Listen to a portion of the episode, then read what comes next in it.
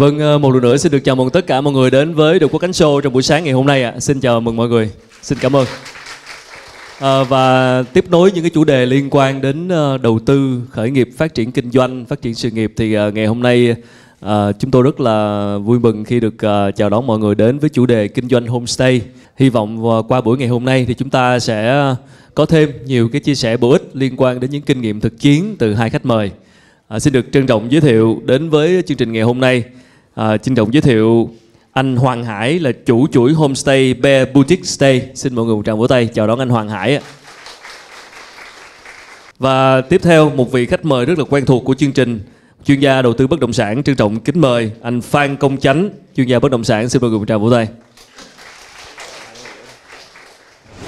Vâng, chắc là để cho mọi người tiện theo dõi thì mình ờ, xin được nói luôn tức là xoay quanh chủ đề này á, thì tụi mình sẽ đi qua bốn cái ý chính ha.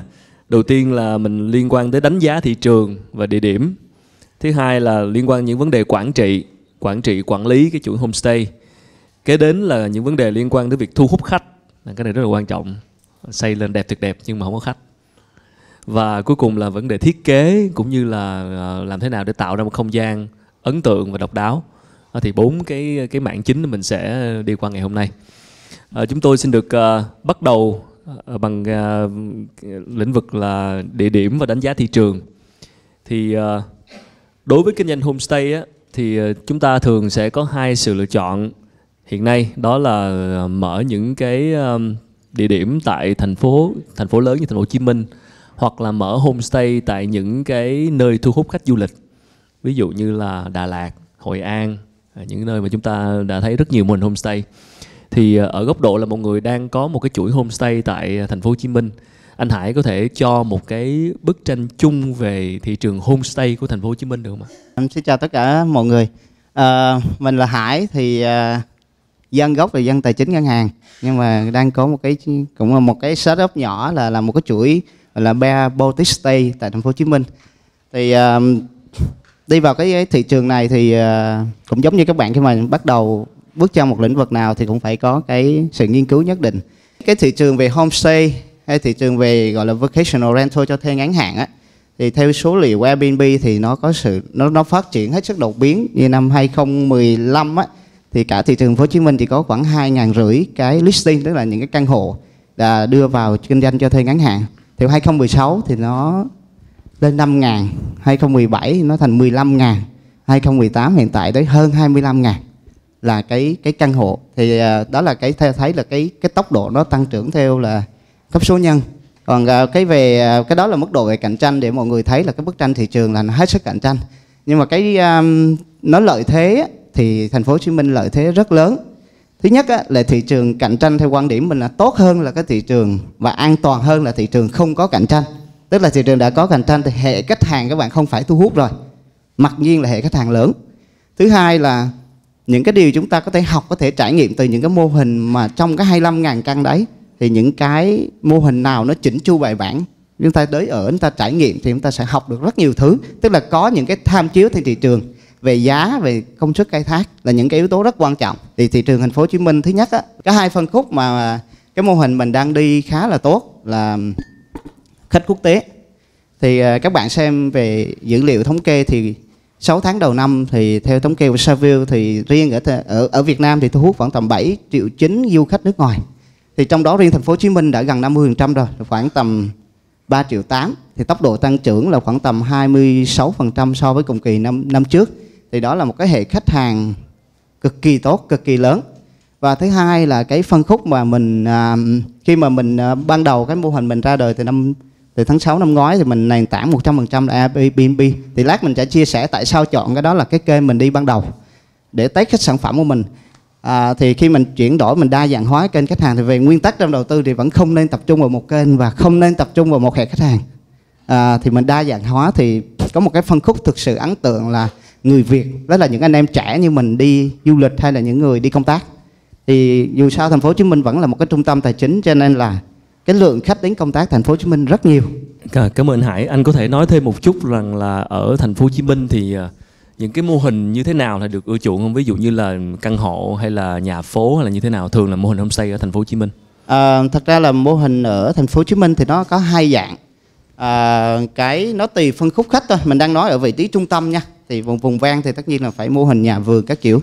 À, riêng ở trung tâm thành phố Hồ Chí Minh thôi. Thì à, cái mô hình như, bản thân mình thì cũng làm hai mô hình. Mô hình là những chung cư. Chung cư là dành cho khách nào tức là những khách thích sự trải nghiệm hơi thích gọi là phiêu lưu một xíu. Tức là bạn phải đi vào những cái chung cư cũ thì có thể là nó không thể chỉnh chu như một cái khách sạn nhưng mà nó lại bạn cảm giác là trên cái đường đi tới cái cái căn hộ đấy đi qua vào một vài cái cái quán nó cũ vào con đường cũ. À, nơi rất là rõ cái văn hóa của người Việt Nam rồi lên một cái chung cư tầng 3, tầng 4 gì đấy. Bạn phải hơi tìm kiếm một xíu. Thì chung cư á, đầu tư rẻ.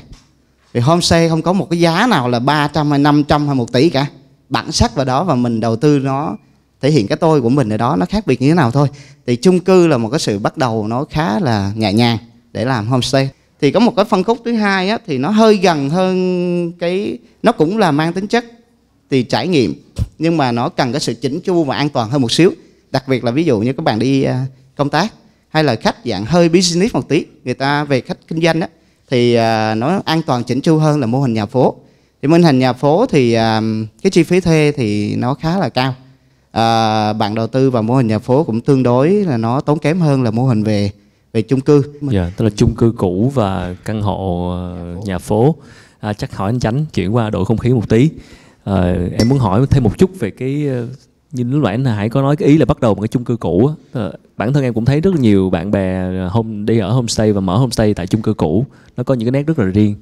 À, trên kinh nghiệm của anh về thị trường bất động sản tại thành phố Hồ Chí Minh thì anh thấy là nếu mà một người bắt đầu muốn kinh doanh homestay và muốn bắt đầu từ chung cư cũ đi thì hiện nay thành phố Hồ Chí Minh mình còn còn cơ hội không? Còn room không? Và nếu để bắt đầu với một cái số vốn có thể một cái con số nào đó để bắt đầu thì nên là bao nhiêu? Nếu nói về câu chuyện là chúng ta phải nhìn vào cái góc độ là đầu tư bất động sản chút xíu cái này cần một chút kiến thức về đầu tư bất động sản. Quan điểm của tôi là như thế này câu chuyện là ở đây á, là có thể có hai cách để mình làm homestay. Một là mình mua một cái căn hộ chung cư để mình làm homestay. Đó là cái mô hình là gì? Mua để cho thuê. Về bản chất nó là mua để cho thuê ở trong đầu tư bất động sản. Và một cái cách làm thứ hai đó là gì? Mình thuê lại một cái chung cư và mình cho thuê. Đúng không ạ? Đó là cái ý thứ nhất về chiến lược cái ý thứ hai nếu các bạn là thuê một cái chung cư để cho thuê đi hoặc là mua để cho thuê thì nó sẽ có một cái ý như thế này nè. Nếu như mà mình chỉ có một cái căn thôi một unit để mình cho thuê đó trong trường hợp mà trống á, gọi là tỷ lệ mà trống tỷ lệ lấp đầy á hay là mình bị trống cái căn đó đó thì tỷ lệ trống nó đến 100% được không ạ? Nhưng nếu mà mình có một cái căn 3 phòng ngủ á mà mình trống một phòng ở trong cái căn chung cư đó đó thì nó chỉ là 33% thôi. Và như vậy thì nếu như mà bạn có 10 cái căn đúng không? Thì nếu bạn trống một căn thì tỷ lệ nó chỉ là 10% thôi. Thì các bạn phải nhìn thấy cái chuyện đó bởi vì làm homestay hay là đầu tư bất động sản nó sẽ nói về cái góc độ là quy mô. Đúng không ạ? Quy mô. À, mình có thể bắt đầu nhỏ thôi nhưng mà mình phải nhìn thấy cái con đường của mình sẽ đi. Con đường của mình sẽ đi. Và khi mà mình càng phát triển lên á, thì cái quy mô mình nó phải tăng lên. Thì cái tính hiệu quả về mặt kinh tế tôi nghĩ nó mới ổn. Chứ còn nếu mà giờ chỉ có thuê căn chung cư gọi là để làm thôi thì thật sự mà nói là học việc thì nhiều hơn hiện nay với tình hình giá thị trường hiện nay thì một cái mức ừ, số vốn nào đó có thể bắt đầu. Tôi nghĩ bây giờ các bạn có thể thêm một căn chung cư 3 phòng ngủ ờ, ở trong trung tâm này thì cái mức giá nó ví dụ như bây giờ chúng ta lấy một cái dự án rất là à, nổi đi đình đám đó là Vinhome Central Park đi thì thực ra là giá nó cũng không cao. Thí dụ như một căn 3 phòng ngủ thì tôi thấy là đang ở mức khoảng từ ờ, 800 đến khoảng 1.200 tùy theo là nó có nội thất hay không để mình có thể bắt đầu. Thành ra là chi phí nếu mà đi thuê thì 3 tháng tiền thuê cộng với tiền decoration là có thể bắt đầu được rồi cầm trên dưới khoảng trăm triệu là bắt đầu cái này cũng khá là đơn giản yeah. Dạ. thì, cái này góc nhìn của Hải có thể bổ sung thêm Chắc là mình mình uh, chia sẻ thêm cái góc nhìn của mình à, về quan điểm đầu tư của mình á thì à, các tỉnh thành du lịch nếu có điều kiện làm một mình hoặc là làm theo một team thì nên đầu tư vì ngoài cái chuyện lưu trú thì nó có cái giá trị nó tích lũy về về đất đai về bất động sản về lâu dài thì cái đó thì mình đã làm lâu rồi mà riêng thành phố Hồ Chí Minh á thì mình chỉ thuê dài hạn thôi vì giá trị đầu tư quá lớn ừ. và mình muốn đi nhanh thì mình không thể là ở đâu mình cũng đầu tư được yeah. Dạ. cho nên đó là cái quan điểm của mình khi xây dựng mô hình này là lấy một tài sản nó đang được cho thuê một cách thụ động tức là chung cư ừ. không có giá trị gia tăng mình tạo giá trị gia tăng trên cái tài sản đấy mình có quan điểm hơi khác với chỗ anh tránh xíu là liên quan đến những cái chung cư mà nó quá nổi như Vinhome thì cái quan điểm của mình cái cái cái cái góc nhìn của mình á là nó hình thành có một một mặt bằng giá nó ổn định rồi Ừ. bạn thay đổi mặt bằng giá người ta không đến với mình đâu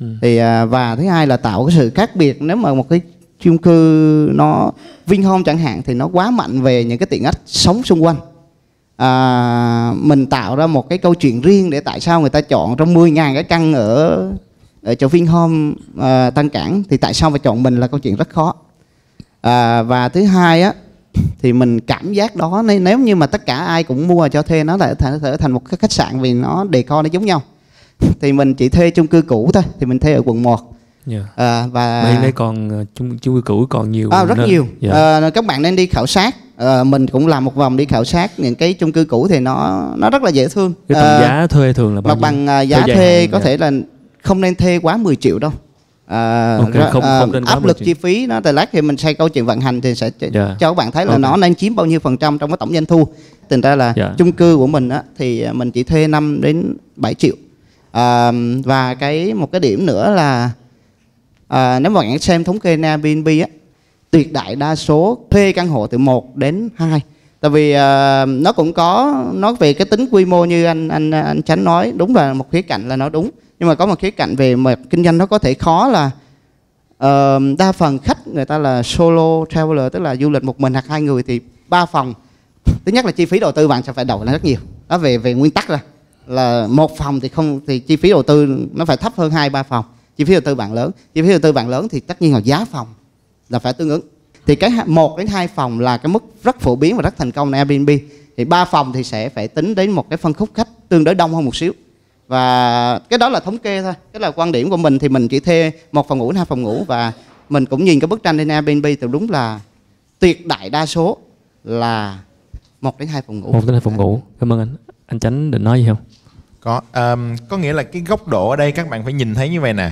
Ờ, chúng ta hồi nãy có một cái ý là của chỗ Hải có chia sẻ thì mình thấy các bạn cần phải nhìn nó nó nó nó nó toàn diện hơn một chút. Bây giờ mình thuê một cái căn chung cư cũ được ok nhưng mà mình phải tính là bằng cái tổng chi phí đầu tư ban đầu. Chứ mình không có nên là mình chỉ nghĩ rằng mình nhìn thấy cái bức tranh là ồ mình nghĩ là ô thuê căn hộ ờ, uh, 5 triệu cũ là bỏ vô. Không phải. Nếu mà thuê cái căn hộ mới hoặc là thuê một cái bất động sản mới thì cái tiền chi phí đầu tư của mình có thể nó sẽ rất thấp. Còn thuê căn hộ cũ thì có thể cái phần các bạn đầu tư á nó sẽ cao. Nhưng nó có một cái điểm cái điểm như chỗ này cần một cái điểm như thế này đừng- cần phải lưu ý là có rất là nhiều bạn mới làm homestay bị khó khăn hoặc là làm bất động sản nó bị khó khăn ở cái chỗ là bây giờ mình bỏ tiền ra mình thuê một ông kiến trúc sư nhưng mà thiết kế như thế nào? À làm cái style gì đúng không? Chỉnh sửa ra làm sao thì nó sẽ hút khách. Cho nên có đôi khi cái phần rủi ro của các bạn nó nằm ở chỗ cái chi phí đầu tư mà nó không đúng á thì đến khi các bạn đem cái căn nó đi khai thác thì nó lại khai thác không đúng như những cái kỳ vọng của các bạn nó sẽ dẫn đến cái chuyện là chúng ta bị mất tiền. Đó là cái thứ nhất. Dạ. còn cái góc độ thứ hai là nói về câu chuyện là đầu tư theo góc độ là quy mô hay không quy mô thì về bản thân mình vẫn, tôi đã có một cái trải nghiệm là tôi đã từng bán đi một cái hệ thống khoảng 12 cái tòa nhà. Bởi vì đơn giản là các bạn sẽ nhìn thấy một cái chuyện như vậy này chúng ta đầu tư mỗi một cái chỗ một hai căn, hay là các bạn gom lại, các bạn đầu tư một chỗ hai chục căn, thì cái bài toán đó nó hoàn toàn khác nhau. Một cái bài toán là quản quản lý là phi tập trung và một cái bài toán là quản lý tập trung. Thì cái này cần phải có trải nghiệm để các bạn hiểu và lựa chọn cái nào nó là cái thứ phù hợp cho mình. Chắc em xin được hỏi anh thêm tức là nãy giờ mình nói về thị, thị trường ờ, thành phố lớn, thành phố Hồ Chí Minh rồi. Mình nói thêm một chút về thị trường tỉnh đi hoặc là những khu vực rìa. Dạ, Tại vì anh biết em biết anh cũng ờ, có một số cái plan và một số cái kinh nghiệm khi mà đầu tư homestay ra các tỉnh thì anh chia sẻ thêm về cái thị trường tỉnh hiện nay như thế nào. À, bức tranh của ngành thì chúng ta Dạ. cần phải nhìn thấy một chút là năm 2017 á, thống kê của tổng cục thống kê là mình có là 12,9 triệu lượt khách quốc tế đến Việt Nam. À, tổng cái doanh thu á, là khoảng 510.000 tỷ đồng. Có nghĩa là một khách quốc tế đến Việt Nam tổng hết cái phần họ chi là khoảng 39 triệu một khách. Còn đối với lại lượng khách du lịch nội địa thì 73 triệu khách du lịch nội địa của Việt Nam mình trong năm 2017 và cái phân bố hồi nãy giống như uh, chỗ anh Hải anh có chia sẻ thì uh, nhìn ở khu vực thành phố Hồ Chí Minh còn tôi thì tôi đang nhìn rộng ra ở cái câu chuyện là ở cả Việt Nam bởi vì ở đây có rất là nhiều bạn là xuất thân học phần hơi lớn chúng ta là 90% dân ở thành phố Hồ Chí Minh là dân nhập cư hết. Cho nên thật ra cái chuyện làm homestay các bạn có thể quay trở về quê hương các bạn các bạn làm được. Không nhất thiết là cần phải là chen chúc chật chội ở thành phố Hồ Chí Minh nếu như ở một cái góc nhìn khác. Bởi vì nếu như ở thành phố Hồ Chí Minh chúng ta có thể dùng một cái chi phí để chúng ta là đi thuê một cái căn hộ thì đi về quê các bạn các bạn đã có thể là mua được một miếng đất rồi. Và có rất là nhiều bạn làm homestay á, là cuối cùng phát hiện ra một cái chuyện rất là ngạc nhiên là ô em mua miếng đất có 500 triệu thôi, em làm homestay một năm tự nhiên lên tỷ hai rồi. Giá trị miếng đất không á. Chưa kể cái phần tiền mà chúng ta thu về homestay. Cho nên là tôi đang nhìn thấy ở một cái khía cạnh là mà Việt Nam mình á, có một cái rất là hay là cảnh đẹp nhiều lắm các bạn. Cảnh đẹp nhiều khủng khiếp. Có nghĩa là cái câu chuyện mà chúng ta làm homestay là chẳng qua là bởi vì những sản phẩm du lịch của chúng ta nó đang còn bị gọi là sơ khai quá nó bị thiếu. Người ta đi đến cái chỗ homestay của mình chủ yếu là để ngủ để dưỡng thôi à chứ còn ăn chơi với nhảy múa gọi là giải trí á, thì hầu như là rất là rất là hiếm. Và thật sự mà đi khảo sát cái thị trường homestay ở tôi đi khảo sát từ Đà Nẵng đi trở vào đến Phú Quốc á thì tôi nhìn thấy nó một câu chuyện là có những cái chỗ làm homestay á người ta làm mộc mạc dễ thương lắm mà cái mức độ thành công nó là khủng khiếp. Tôi đang phát triển ở tại Long An này ở tại Phú Quốc ở tại Đà Lạt này và rõ ràng là cái câu chuyện là chúng ta đi ví dụ như Đà Lạt vừa rồi chú cách đây khoảng 2 tuần tôi có một cái chuyến khảo sát thì chúng ta thấy một cái câu chuyện là nó đang có cái sự chuyển dịch rất là lớn là gì lượng khách du lịch nó tăng lên nó đồng nghĩa với câu chuyện là trước đây cách đây 4 năm khi tôi đi Đà Lạt thì nó chỉ có là đi du lịch theo mùa thôi 30 tháng 4, 2 tháng 9, Tết Dương lịch, Tết âm lịch thôi là hết rồi Đúng không ạ? À? Nhưng mà bây giờ Đà Lạt là cuối tuần nó đã full rồi à, Ngày bình thường thì có thể 30-40% công suất của cái, cái khu mình nhưng mà cuối tuần nó đã full rồi. Giá của Đà Lạt năm vừa rồi có một cái đợt sốc đất giá đất tăng gấp đôi. Đấy, thì câu chuyện ở đây rõ ràng là chúng ta nhìn thấy cái cơ hội được tôi nhìn thấy cái cơ hội được ở khắp nơi. Vấn đề còn lại là cái chiến lược các bạn định vị khách hàng nó là họ là ai cái kênh để các bạn tiếp cận khách hàng là như thế nào các bạn xây dựng sản phẩm ra sao mức giá như thế nào và tính toán một cách nó cụ thể bài bản trước khi mà các bạn bắt tay vào làm. Bởi vì nhiều người đang làm homestay với một cái sự phấn khởi và hồ hởi nó bị bị quá mức nhìn thấy một cái bức tranh màu hồng không à? Cái đó là cái không nên. Nhưng anh Chánh nói chuyện Đà Lạt thì em hỏi anh Hải chút xíu tại vì anh Hải cũng có kinh nghiệm lên Đà Lạt mà Đà Lạt lại là một cái nơi mà rất là thu hút các bạn ờ, đi du lịch tại vì thời tiết ha rồi có những cái cảnh đẹp và cái mô hình homestay Đà Lạt rất là nổi rất là nhiều mô hình homestay Đà Lạt thì không biết hiện nay thị trường Đà Lạt ờ, về homestay nó như thế nào có còn đất để phát để mình tham gia vào không? Um, thật ra là cái cái thị trường Đà Lạt là cái nơi nó dẫn dắt mình vào cái cái con đường này tên Đà Lạt thì phần lớn vẫn là những người Đà, Đà Lạt. Và thứ hai là người ta có cái chất nghệ. Cho nên là tới đó thì nó đều có cái bản sắc riêng của người ta. Mà một số khách mà quen ở khách sạn ấy, thì ờ, có thể khách như người ta có thể đang ở trên phòng ta quay xuống ấy cho tôi mấy cái khăn. Thì người ta bảo thôi anh ra khách sạn anh ở đi. Thì homestay nó vẫn mang tính chất là chia sẻ và mang tính chất cộng đồng. Khi mà bạn ở Đà Lạt á phần lớn khi mà một chê một cái homestay nào đấy thì việc đầu tiên chủ người ta sẽ xin lỗi. Thứ hai người ta sẽ là người ta sẽ khắc phục người ta sẽ không, không tranh đua hơn thua chuyện ai đúng ai sai đâu. Thứ ba, một điều mình rất ấn tượng là người ta sẽ giới thiệu à Đà Lạt, ngồi Chuẩn Bình vẫn còn những homestay xinh lắm, A, B, C, D ở đối diện kìa, thì bạn cũng nên trải nghiệm. Mà mình nghĩ các bạn cũng cũng nên duy trì cái văn hóa là không nên nghĩ là cạnh tranh. Văn hóa nên là cộng hưởng nhau thì tốt hơn. Ví dụ trên Đà Lạt có những con đường, một dọc với con đường những chỗ Hoàng Hoa Thám mình đầu tư cũng vậy. Những cái cái khách sạn thì thì người ta có cái sự liên kết với nhau để làm gì? Tức là khi mà khách bút ở trong bạn nó đầy, đó là chuyện bình thường, thì bạn giới thiệu ra những cái bên cạnh. Thứ nhất là giải quyết được nhu cầu khách, thứ hai là ta có cơ chế chia sẻ doanh thu, ví dụ 10% doanh thu khi tôi giới thiệu qua. Và thứ hai là rất là hay là có một người đại diện trong cái nhóm đó người ta sẽ đứng ra lo tất cả vấn đề pháp lý giấy tờ quan hệ địa phương. Thì nó nó thành hình thành một cái cộng đồng. Ở thị trường Đà Lạt thì mình uh, thường là cái xu thế là mình sẽ thuê hay là mình sẽ đầu tư luôn một cái bất động sản. Và hiện nay cái, thị trường hiện nay cái một số về cái con số để tham khảo về mức giá như thế nào? À, khi mình lên 2015 á thì cái những cái vị trí trong phạm vi khoảng 2 đến 3 km so với Hồ Xuân Hương. Thì Đà Lạt á thì à, người ta chỉ lấy Hồ Xuân Hương làm cái cái trung tâm. cái trung, tâm, tâm thôi. yeah. Dạ. ai đi qua cũng phải biết đi phải phải phạm vi phải có thể đi bộ tới Hồ Xuân Hương hay không. Thì những cái khách sạn ngay chỗ trung tâm Hồ Xuân Hương thì mình không bàn rồi. Thì khách sạn là câu chuyện của những nhà đầu nhà tư lớn và câu chuyện của những người có tiền và rất nhiều tiền. Chỉ có mở cửa ra là người ta vào thôi. Thì đi ra vùng ven tí thì khoảng tầm trong vòng 3 km so với Hồ Xuân Hương á thì nó phạm vi đi lại thì cũng ok. À, thì lúc đó mình đầu tư thì đâu đó khoảng tầm 10 triệu 8 9 đến 10 triệu. Thì trong đó đặc thù Đà Lạt thì đất đai nó sẽ là đất ờ, đất ờ, rừng lâu năm nó nhiều. Thì đó là trong đó một có một phần là đất thổ cư. Thì bạn phải ờ, phải mua xong thì chuyển đổi sang đất thổ cư để xây dựng. Người ta khắc khe lắm đất khắc khe với cái chuyện là đất thổ cư. Nếu mà em xây dựng một công trình nó là mình hiểu đơn giản là homestay xây dựng công trình phụ tạm sử dụng những cái vật liệu tái chế thì không cần phải xin phép nhưng mà không đúng. Người ta sẽ xuống người ta sẽ thu toàn bộ vật liệu xây dựng của mình à, phải xây trên đất là đất thổ cư và thứ hai là hơi khắc khe đất Đà Lạt thì phần lớn trên đất Đà Lạt là chỉ được xây dựng 50% trên diện tích đất thôi. Bạn 200 mét vuông. Nghe đất đó quy mô nhưng mà nếu mà đất đó không nó cũng có giới hạn về mặt chuyển đổi chuyển đổi đất. Cho nên là đất đó không thể chuyển đổi thì thật ra đất là đất vườn thôi. Thì ta vẫn khuyến khích là nhà không quá cao không gian thì vẫn để không gian vườn chứ không thể xây kín như kiểu thành phố Hồ Chí Minh. Cho nên cũng lưu ý khi đầu tư Đà Lạt là um, hầu hết nhà đầu tư mình mình chắc anh chánh cũng nhận cảm nhận điều đó. Trên đường bạn đi tới Đà Lạt xong là cảm xúc bạn dâng trào là ai lên Đà Lạt cũng muốn mua. Uh, nhưng mà rồi um, trên đó đất uh, nông nghiệp là chủ yếu. Phải chuyển thành đất à, nên phải, dạ. phải phải chuyển là là chi phí chuyển là nó phân theo theo từng địa phương từng vùng. Thì có chí đó là chi phí nó sẽ đội lên khá là nhiều. Ban đầu lên mình cũng xây một cái làm một cái mô hình homestay đó nhưng mà đúng là đất đai nó tăng trưởng nhiều quá mình bán nguyên mô hình xong mình lại đi mua lại. Thì uh, thì hiện tại thì trên thị trường Đà Lạt về liên quan bất động sản thì cảm nhận cá nhân của mình á thì um, kinh doanh cơ hội nó không còn nữa. Tức là mua đi bán lại á, thì nó không còn nhiều đâu. Để gọi là lời mức lợi nhuận khủng 50 70 trăm phần trăm á thì giai đoạn đó nó qua rồi. Thế là thị trường ở Việt Nam bây giờ nó cũng Ừ. đang điều chỉnh. À, thì à, những cái lô đất mà mình mua từ 2015 khoảng 9 10 12 triệu trong vòng vây 3 km đó Hồ Xuân Hương thì bây giờ nó phải tầm 19 20 rồi. Thì đó là câu chuyện về đầu tư nó khác lắm rồi À, tóm lại chứ là nếu bây giờ muốn kinh doanh homestay mà muốn lên Đà Lạt thì là sẽ làm như thế nào? Phải ra vùng ven một xíu. Dạ. tại vì à, à, Đà Lạt thì thật ra thì đi ra những cái hướng về à, cầu đất thì cũng là một cái nơi mình rất là thích. Nó vẫn giữ được à, Đà Lạt cái mạng phát triển quá nó mà xây mật độ xây dựng nó lớn quá thì nó sẽ mất đi cái chất của Đà Lạt.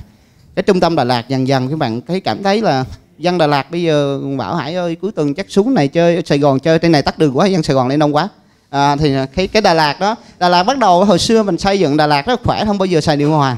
Nhưng mà số Dạ. cơ sở lưu trú bây giờ là phải xài điều hòa rồi. À, và cũng lưu ý là đừng nghĩ Đà Lạt là cái nơi thiên nhiên nó ưu đãi nha. Cái người mà khi mà đi vào xây dựng làm homestay trên Đà Lạt á, thì à, Đà Lạt là nơi khí hậu cực kỳ khắc nghiệt. Mỗi ngày bốn mùa. Thứ nhất bạn mặc đồ cứ phải thay liên tục. Thì cơ sở lưu trú của bạn nó tương ứng như vậy. Sáng có thể là sáng sớm và tối nó lạnh quá những cái homestay mà mình đọc như thiên đường á mình lên bạn thử ở một ngày từ sáng đến tối để cảm nhận. Nếu mà muốn làm lưu trú thì tất nhiên phải ở nguyên ngày. Chứ còn đi qua thoáng qua rồi thì nó lung linh rồi chụp hình thì ảo thì không nơi nào bằng. Đó, thì à, nhưng mà sáng thì tối thì lạnh quá. Dạ. phòng vệ sinh mà nó thiên nhiên rồi các kiểu view đẹp thì nó không đảm bảo về cái cái công năng cũng như là cái điều kiện sống tối thiểu.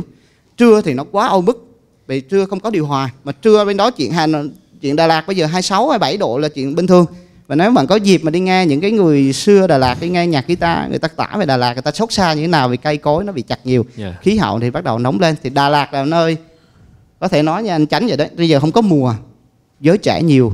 Nhưng mà có cái là đầu tư bây giờ là câu chuyện cũng là phải nghiên cứu kỹ chứ không phải là cái câu chuyện ba bốn năm trước thì giá trị đầu tư nó Dạ. nó thấp. Thành ra bây giờ cũng phải có sự nghiên cứu rất là chỉnh chu Đà Lạt. Và thứ hai mình lưu ý các bạn là cái lượng khách homestay nói gì thì nói không trung thành bạn PR marketing tới đông lắm bạn có thể lên đỉnh điểm.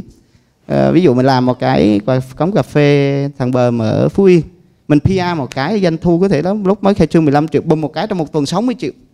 Nhưng bây giờ hôm nay mình phải bay ra mình phải câu chuyện làm sao duy trì. Bây giờ nó xuống lại 20 triệu rồi. Đấy tức là câu chuyện về làm sao để PR marketing bây giờ hiệu ứng nó lớn lắm. Tại vì bạn chỉ qua đơn giản qua Facebook thôi đánh hẳn vào là phạm vi nào bao nhiêu tuổi bao nhiêu km so với vị trí của mình thì phải nhận được cái tin đấy là nó hiệu ứng nó đến ngay lập tức nhưng mà làm sao cho người ta Dạ, quay lại là nó câu chuyện các bạn hết sức lưu ý Dạ. Anh Chánh có trải nghiệm gì về Đà Lạt không? Chia sẻ ngắn. Mình thì có góc nhìn khác tại Dạ. vì à, bản thân mình à, chọn homestay là một cái kênh để mình đầu tư á, thì nó chỉ là giải quyết cái bài toán về đầu tư bất động sản thôi và thật ra là cách đây hai tuần khi mình đi á, thì nói chung là tránh có được một cái giống như là một cái may mắn có nghĩa là đi đến đâu thì cũng chọn mua được đất rẻ hơn người khác hết. Giống như là à, như cái khu mà vừa rồi tụi này đầu tư khoảng 1.500 mét vuông thì tính ra nó có khoảng à, đâu đó khoảng 7 triệu mét. Ở đâu anh? Đà Lạt hả? Hoàng Hoa Thám gần cái chỗ và vừa rồi đi lên thì tìm được một mẫu đất thì à, có hai cái khu mà mình đang à, mua mua thêm. Một cái khu là một hecta thì nó có nguyên một cái đồi nó có cái vườn hồng. Hồng đây là cây hồng của Đà Lạt á thì à, mình đang mua thì à, ở chỗ đó cũng ở cũng ở phường 10 luôn thì một mẫu đất đó thì à, cái anh chủ đất không biết làm sao ảnh đang nói với mình là thôi à, nếu mà người khác mua thì giá khác nhưng mà với chánh mua thì hai triệu rưỡi mét thôi đấy thí dụ chẳng hạn Anh làm sao hay vậy? thì chắc mình dân, may dân may trong ngành đúng không? Anh là dân trong ngành đúng rồi có không? một cái khu khác ngay chỗ phường 3 trung tâm có nghĩa là nó nằm ở chỗ ờ, dưới một cái khách sạn 5 sao thì ờ, mình mua thì ờ, cái người đó họ nói là họ bán một mẫu đất đó thì khoảng 30 tỷ có nghĩa là tính ra là khoảng 3 triệu mét. Mà nằm phường 3 trung tâm của thành phố Đà Lạt thì hầu như là rất là khó có cái giá đó. Nghĩa là bản chất của cái việc đầu tư bất động sản là bạn phải lời lúc bạn mua chứ không phải là lúc bạn lúc bạn lúc bạn bán. Cái đó là cái mình phải mình phải mình phải hiểu và phải tìm hiểu nghiên cứu cho kỹ. Còn cái câu chuyện đầu tư homestay đó là một câu chuyện mà ngày hôm nay các bạn có thể đầu tư thắng nhưng ngày mai nó có thể thua. Bởi vì sao? Như ờ, anh Hải vừa có chia sẻ là câu chuyện là khách homestay là cái khách họ thực sự là không có trung thành. Bởi vì dân phượt dân đi trải nghiệm thì họ rất luôn luôn cần cái mới. Dạ, đi rồi. chỗ mới liên tục liên tục liên tục. Cho nên là cái chuyện mà giữ chân khách trong cái mô hình làm homestay là rất là khó. Về phía nghiên cứu thí dụ Đà Lạt tôi nghĩ đó là một cái câu chuyện rất là hay rồi Phú Quốc cũng rất là hay. Nói chung là đi đâu mình cũng nhìn thấy bằng con mắt của một cái người làm bất động sản mình thấy là wow chỗ này là rất là tiềm năng. Nhưng mà mình phải rất là tỉnh táo và uh, như anh Hải có chia sẻ là rất là đồng ý cái quan điểm là mình đầu tư bằng cái lý trí chứ mình không thể đầu tư bằng cảm xúc được. Bởi vì chỗ nào mình thấy đẹp mà mình cũng muốn đầu tư hết thì coi chừng chết bởi không? Rất là nguy hiểm cho các bạn khi mà làm homestay. Thì đó cũng là một cái một cái cảnh báo để cho những cái anh em mà làm homestay quan tâm không chỉ riêng ở Đà Lạt.